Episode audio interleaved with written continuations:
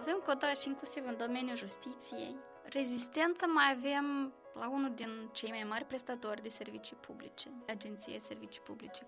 Este loc foarte mult de optimizare, anume a proceselor, etapelor prin care trece un cetățean atunci când se adresează semnătura electronică, care este de fapt elementul chei de acces sigur la un serviciu public, este identitatea persoanei în spațiu digital. Și orice acțiune care o face este conștientă și inclusiv își asumă tot acest comportament în spațiu digital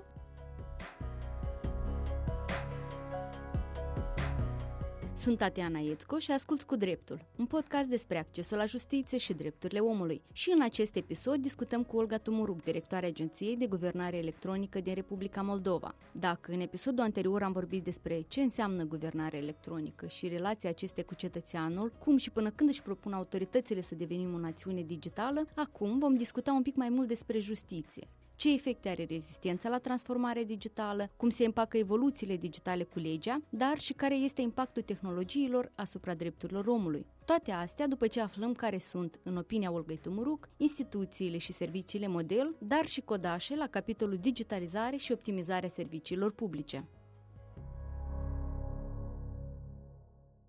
Pentru mine, în domeniul justiției, Consiliul Național de Asistență Juridică Garantată de Stat este un exemplu, fiindcă ei n-au stat foarte mult pe gânduri când au înțeles cât de mult pot să-și optimizeze timpul și efortul utilizând semnătura electronică sau accesul la date în timp real. În domeniul tradițional, să zic așa, de prestare serviciilor publice, este un model și Casa Națională de Asigurări Sociale, care ei au un, o povară administrativă enormă, pentru că sunt foarte multe prestații sociale și cumva sunt impuși de toată situația asta să-și optimizeze activitatea. Și de fiecare dată când pot să o facă, utilizând tehnologiile informaționale, o fac este și exemplu care l-am dat anterior și inclusiv alte servicii de tipul recalculării pensii, care la fel poate fi făcut aplicând online. Ori ne aducem aminte cu un an sau doi în urmă, era foarte mare învălmășeală iarăși la casele teritoriale din cauza pensionarilor care mergeau să solicite recalcularea pensiei. Acum mai este o problemă fiindcă poate fi făcut electronic într-un mod foarte simplu și cu un ghidaj elementar din partea unei persoane, pensionarii pot să o facă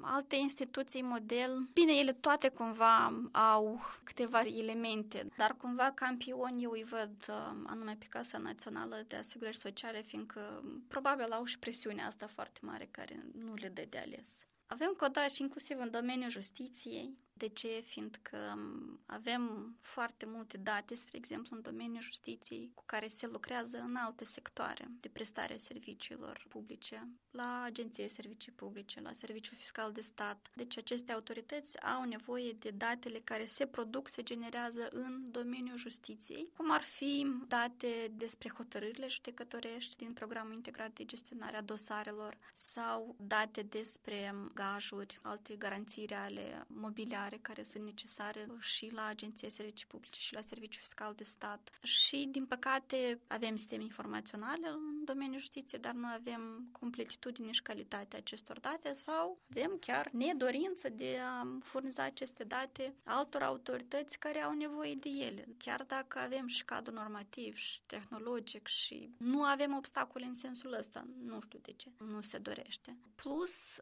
în domeniul justiției, cred că este încă foarte mult de lucru pe partea de, în general, utilizarea tehnologiilor informaționale în sistem judecătoresc și poate asta este o explicație de ce nu se dorește să implicăm, iată, în tot ecosistemul ăsta de resurse informaționale și programul integrat de gestionare a dosarelor, fiindcă foarte mulți judecători nu semnează hotărârile electronic, chiar dacă au toată infrastructura să o facă. Scot de pe rol cererile de chemare în judecată care au fost depuse în format electronic. Asta chiar dacă avem expres scris în lege că un document cu semnătură electronică avansată calificată are aceeași valoare juridică ca și un semnat holograf. Dar am zis că o să intervenim expres în codul de procedură și civilă și penală ca să scriem asta al pe negru. E o situație specifică doar pentru domeniul justiției? Nu este doar o situație specifică domeniul justiției, dar dacă în alte domenii noi am reușit cât de cât să schimbăm percepția prestatorilor de servicii servicii sau autorităților față de documentul electronic, față de semnătură electronică. Oricum, în domeniul justiției asta rămâne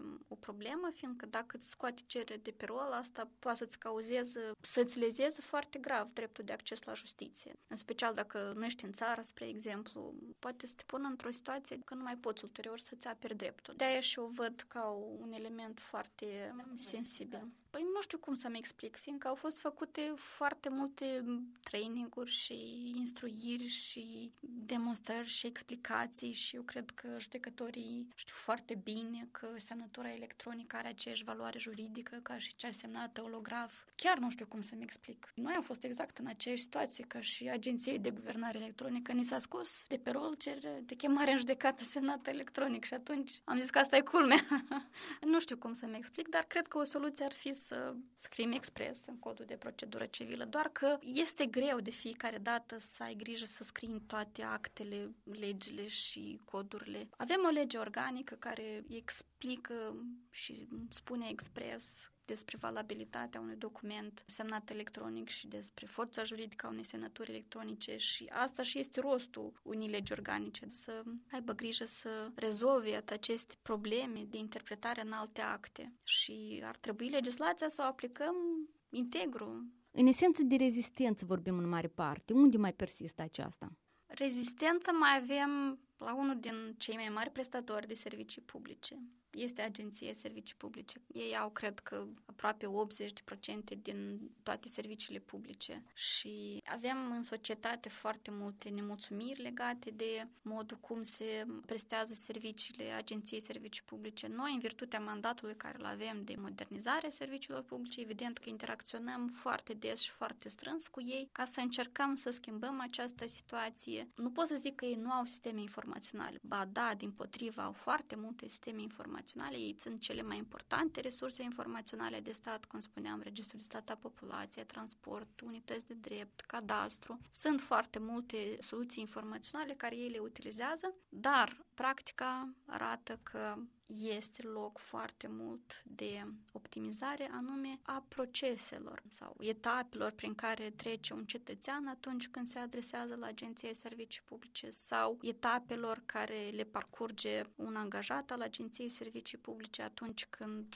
examinează un dosar sau o distribuție de responsabilități în interiorul domeniului. Am să vă dau un exemplu. Vorbim despre domeniul de stare civilă. Bine că a fost un domeniu care a fost preluat de la la Ministerul Justiției și integrat la Agenției Servicii Publice, dar asta nu înseamnă că trebuie să le privim ca grădini separate. Acum, ele toate sunt servicii uh, publice ale Agenției Servicii Publice și trebuie să lucrăm ca să le optimizăm. Acum, ce se întâmplă dacă vorbim despre înregistrarea unei nașteri. Se adresează cineva din părinți la primăria cu tare, se eliberează un certificat de naștere. Păi problema este că datele despre această naștere în registrul de stat a populației apar în cel mai bun caz în două săptămâni, dacă nu într-o lună. Fiindcă acest certificat parcurge efectiv un drum fizic până să ajungă acest certificat la un operator angajat al Agenției Servicii Publice care introduce manual aceste date în Registrul de Stat a Populației. Este un delay destul de mare care privează, spre exemplu, mama care are acum un copil de dreptul sau de posibilitatea ca să depună acea cerere pentru indemnizația unică la naștere. Până când apare în Registrul de Stat a Populației informația despre faptul că s-a născut un copil și cu acest IDNP, ea nu poate să introducă acel IDNP al copilului său în solicitarea de indemnizație. Exact asta încercăm acum să facem, să optimizăm acest proces. Doar că m-ați întrebat de rezistență la schimbare. Trebuie încă foarte mult de insistat. Noi vedem mai descentralizate aceste funcții ale prestatorilor de servicii, fiindcă foarte multe evenimente nu se întâmplă în centrele raionale sau municipiul Chișinău, ele se întâmplă în comunități, comune, sate, orașe mici și ele se captează așa cum se întâmplă și cu actele de stare civilă, exact acolo, la primărie, de către secretarul Consiliului sau care este persoana autorizată să o facă. Și el trebuie să aibă posibilitatea nu doar să elibereze o hârtiuță, dar să facă această înregistrare direct în Registrul de Stat a Populației. El deja o face, doar că pe hârtie. Trebuie să dăm posibilitatea să o facă și electronic, pentru că el nu este un oarecare angajat. El este un reprezentant al autorității publice. El are și cunoștințele necesare și autoritatea necesară să o facă.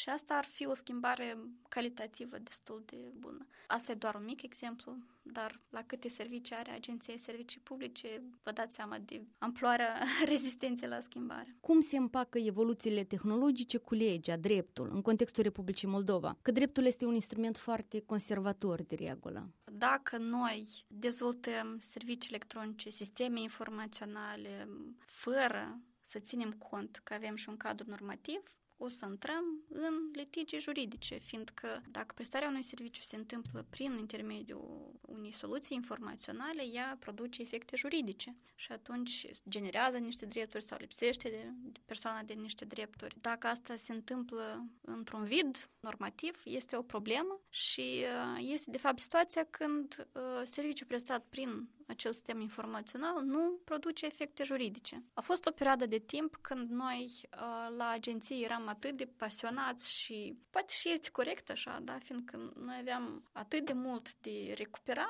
pe partea de dezvoltare la toată infrastructura asta de e-guvernare cu identitate, cu plăți, cu schimb de date, cu cloud. Aveam foarte mult de lucru și de recuperat aici, încât cumva am lăsat cadrul legal pe planul 2. Și în momentul în care am văzut că nu putem să avansăm, în special în Republica Moldova, unde dacă nu este scris undeva într-o lege sau în Constituție, dacă trebuie, n-ai niciun sort de, de izbândă. Și noi asta am înțeles și am schimbat un pic strategia am început să reglementăm tot ceea ce se dezvoltă ca și soluții și sisteme informaționale. Și este corect așa, fiindcă în momentul în care o soluție, o aplicație se utilizează de către o companie privată sau în relații dintre privați, este la discreția lor ce reglementează și cum. Cum se înțeleg ei, așa fac. Dar atunci când noi venim cu niște soluții care vor ajuta la realizarea unor funcții ale statului, vor genera niște drepturi, niște obligații, vor intermedia comunicarea între stat și cetățean, evident că noi trebuie să le reglementăm și evident că trebuie să venim în paralel. Acum exact așa și facem. Se dezvoltă sistemul informațional foarte bine, în paralel mergem și cu cadrul normativ care vine ca și suport. Ce reprezintă acest sistem, cum se utilizează, care sunt rolurile, ce drepturi generează sau obligații și tot așa mai departe. Ele trebuie să meargă mână în mână, tehnologiile și dreptul. Dar cum se împacă tehnologiile cu drepturile omului? Dacă am pune pe balanță, cum credeți? Tehnologiile aduc mai mult beneficiu sau din contra? Evident că tehnologiile vin cu anumite riscuri.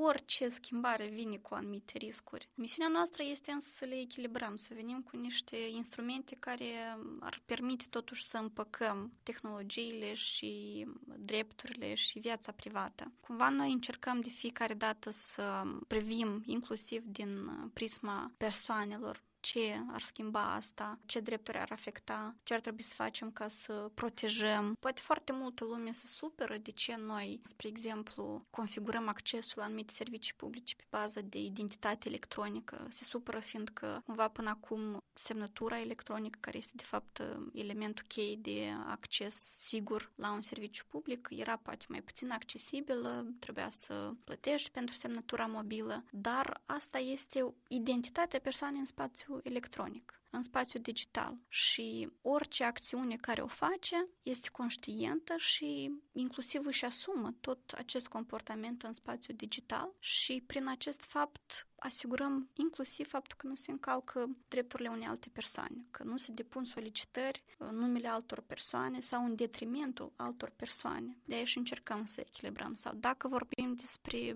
prelucrarea datelor, fiindcă dacă privim serviciile publice electronice, evident că nu putem să vorbim despre documente, hârtii, certificate, noi trebuie să le substituim prin date care sunt prelucrate în diverse sisteme informaționale prin care se prestează aceste servicii electronice. Și cum încercăm să asigurăm echilibru între dreptul la prelucrarea acestor date, dar și dreptul la viață privată. Încercăm să limităm prelucrarea datelor strict la obiectivul, scopul sau necesitatea, problema care trebuie să fie soluționată. Ori la noi, în Republica Moldova, foarte multe autorități s-au deprins, prelucrează volume enorme de date, indiferent le trebuie, nu le trebuie, ei aveau acces la un volum extraordinar de date. Și când am venit noi cu legea cu privire la schimbabilitate și interoperabilitate, împreună cu Centrul Național pentru Protecția Datelor Caracter Personal și am zis că păi, voi trebuie să argumentați de ce aveți nevoie de aceste date și de care date aveți nevoie. Foarte multă lume era greu să răspundă,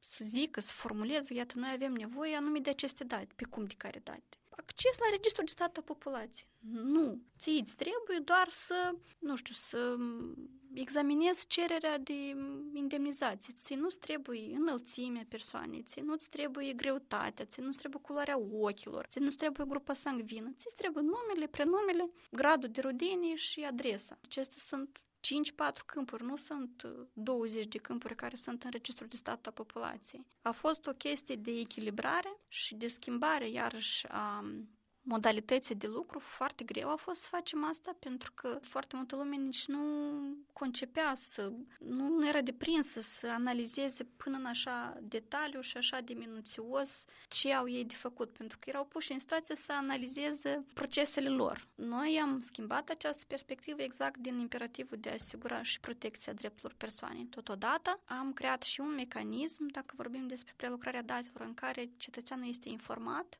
despre care autoritate i-a prelucrat datele, în care scop, care este mandatul său legal în acest sens, la ce dată a făcut-o și fiecare din noi, accesând cabinetul personal, poate să vadă. Și asta este un instrument foarte bun de monitorizare și de responsabilizare a autorităților, fiindcă ei știu că ei sunt, acțiunile lor sunt transparente și ulterior cetățenii, dacă înțeleg că eu n-am interacționat ca tare cu banca cu tare, eu n-am fost la ei să solicit un credit, spre exemplu, de ce ei mi-au prelucrat datele, asta este un mecanism de control foarte, foarte bun. Dați-ne câteva detalii. Ce este cabinetul personal și cum poate fi folosit? Cabinetul personal se accesează pe bază de semnătură electronică, pentru că acolo putem să vizualizăm o gamă foarte largă de date. Datele care efectiv statul le deține despre noi, despre mine. Și să configurăm accesul acolo fără semnătură electronică este inacceptabil, fiindcă s-ar putea dumneavoastră să puteți să vizualizați datele mele și invers, ceea ce nu este admisibil. De aceea, nivelul de utilizare a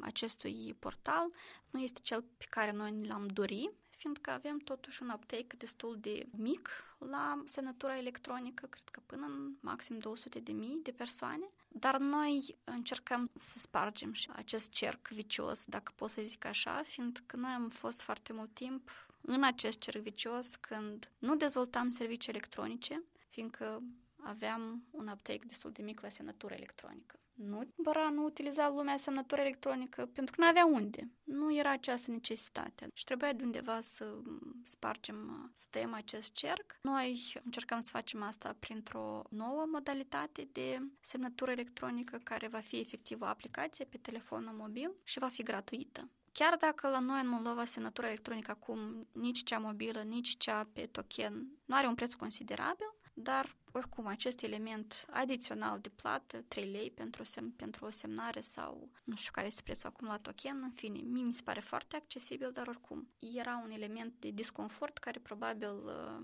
cetățenii nu vroiau să-l treacă. Acum, dacă noi o să avem posibilitatea să ne configurăm o semnătură electronică avansată calificată printr-o aplicație pe telefonul mobil, în special fără o foarte mare birocrație și pași certificate și documente, înainte și o să fie gratuit, noi estimăm că numărul persoanelor care vor avea semnătură electronică va fi mult mai mare și respectiv cerința din partea lor de servicii electronice va fi mult mai mare. Și ne dorim foarte mult ca ei să aibă această presiune pozitivă asupra prestatorilor de servicii și să ceară cât mai multe servicii uh, electronice. Ziceați mai devreme despre opțiuni, soluții ce ține de semnătura digitală. Despre ce este vorba? Aplicația se numește MobiSign. Nu pot să vă dau acum exact niște date statistice, câte persoane avem în țară care au un telefon smart, dar acoperirea este destul de mare. Și tendința este, în general, se migrează de pe web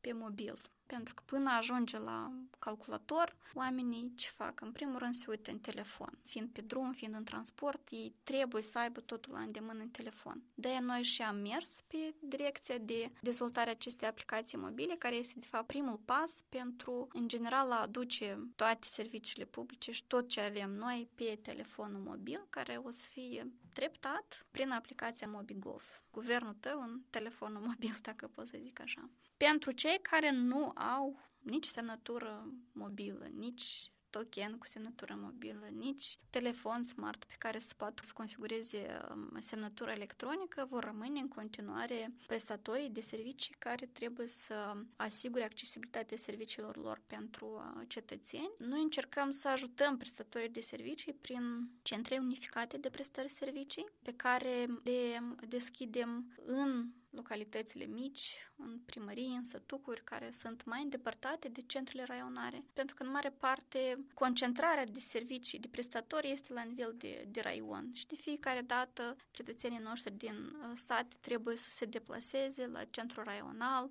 doar ca să-și facă o programare, după care revin înapoi și iară și iară și iară. Prin aceste centre unificate de prestări servicii, noi aducem serviciile de la prestatorii uh, centrali de servicii publice în localități mai aproape, într-un loc în care ei pot să meargă mult mai ușor ca să fie asistați, ghidați. Ce ține de aceste centre unificate? Care ar fi raportul dintre necesitate și realizare, realitate? Necesitatea ar fi efectiv în fiecare localitate. Aceste centre unificate de prestări servicii se deschid pe lângă sau se instituie pe lângă autoritățile publice locale, pe lângă primării și necesitatea ar fi efectiv în fiecare primărie. Dar evident, acum nu putem să acoperim 900 de primării. Noi avem un obiectiv de a deschide cel puțin cel puțin 80 de centre unificate de prestări servicii și o facem deja prin intermediul proiectului Modernizare Serviciilor Publice, care îl avem în curs de implementare acum cu suportul Băncii Mondiale. Am lansat primele centre în ianuarie 17 centre și pilotăm acum activitatea în aceste centre, fiindcă este o activitate diferită, nouă și noi încă trebuie să învățăm cum mai bine să asigurăm această comunicare între primării și Agenția Servicii Publice, Casa Națională de Asigurări Sociale, Agenția Națională de Ocupare a Forței de Muncă, fiindcă într-un final nu este o problemă de a solicita un serviciu de la primărie, este o problemă în a solicita serviciile la aceste autorități uh, centrale, chiar dacă ele sunt la nivel de raion. Suntem în pilotare, dar până în iunie 2023 vrem să ajungem la un număr de cel puțin puțin 80 de astfel de centre, dar ăsta este pragul minim-minim. Noi ne-am dorit să avem cât mai multe bun, cât mai multe, asta este un termen foarte abstract, ar fi, cred că 150 de, ar fi și pe capacitatea noastră, pentru că este un efort și logistic de dotare, de comunicare, de instruire a acelor specialiști care activează în aceste centre unificate de prestări servicii. Și asta ne-ar permite să facem serviciile mai accesibile chiar și în zonele mai îndepărtate. Pe final de discuție vă rog să revenim la justiție. Este un domeniu foarte mare, dar oricum, v-aș ruga să faceți o estimare. Cam în ce proporție este digitalizat acest sector în Republica Moldova? A spus foarte corect. Justiția este un domeniu foarte mare, cu foarte mulți actori implicați și procuratură și organe de urmărire penală și instanțe de judecat, foarte, foarte mulți um, actori implicați și este destul de greu să asigurăm o sinergie între aceste actori chiar în mod normal, în afara digitalizării. Toți ar trebui să lucreze în serviciul cetățenilor, în serviciul um, actului de justiție. Acum, despre nivelul de digitalizare în sectorul justiției, s-a făcut câte ceva. Avem diferite inițiative și la nivel de organe de urmărire penală și la nivel de procuratură și la nivel de instanțe judecătorești, dar cumva nu avem încă integrate aceste inițiative. Ceva se face pe o direcție, ceva se face pe altă direcție, dar uh, ca să asigurăm acest salt calitativ, noi trebuie să le integrăm. Un dosar contravențional de urmări penală, odată inițiat, el să treacă electronic prin toate verigile sistemului judecătorești, până la executorii judecătorești care asigură executarea unei hotărâri emise. Nu avem până când această integrare și cred că nu avem inclusiv din cauza complexității acestui sistem, din cauza faptului că orice pas care trebuie făcut trebuie și reglementat și avem niște dependenți foarte mari care încă nu ne asigură integrarea la nivel de sistem a tuturor acestor soluții. În contextul reformei justiției, cât de important este aspectul digital? Cu siguranță, dacă noi vrem să reformăm sistemul judecătoresc, trebuie să o facem având în cap și tehnologiile, și sistemele, soluțiile informaționale care se utilizează. Inclusiv de aici ar putea să vină foarte multe idei cum de reformat mai bine, cum de optimizat mai bine. Pentru că altfel uh, o să revenim la faza zero cu tot ceea ce am făcut noi pe digitalizare. O să reformăm sistemul judecătoresc și va trebui după aia să rescriem tot ceea ce am scris și dezvoltat și pilotat uh, ani de zile. În momentul în care noi am avea un centru de comandă, să zic așa, sau o unitate de implementare pe domeniul de justiție, digitalizarea în domeniul de justiție și avem un PIU care se ocupă doar de asta. Și are tot mandatul și susținerea și suportul la toți, pentru că noi putem să avem PIU, să aibă tot mandatul și susținerea la toți actorii implicați, ar fi mult mai ușor să avem această integrare la toate sistemele din domeniul justiției și un proces electronic, digital, definit și urmat cap-coadă.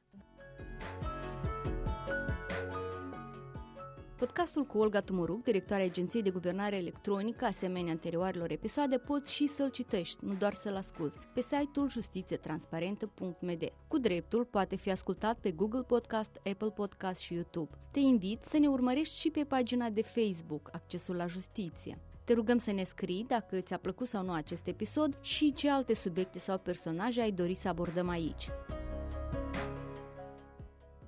Acest podcast este realizat în cadrul campaniei naționale pentru o justiție sănătoasă, care este partea proiectului Accesul la Justiție Moldova.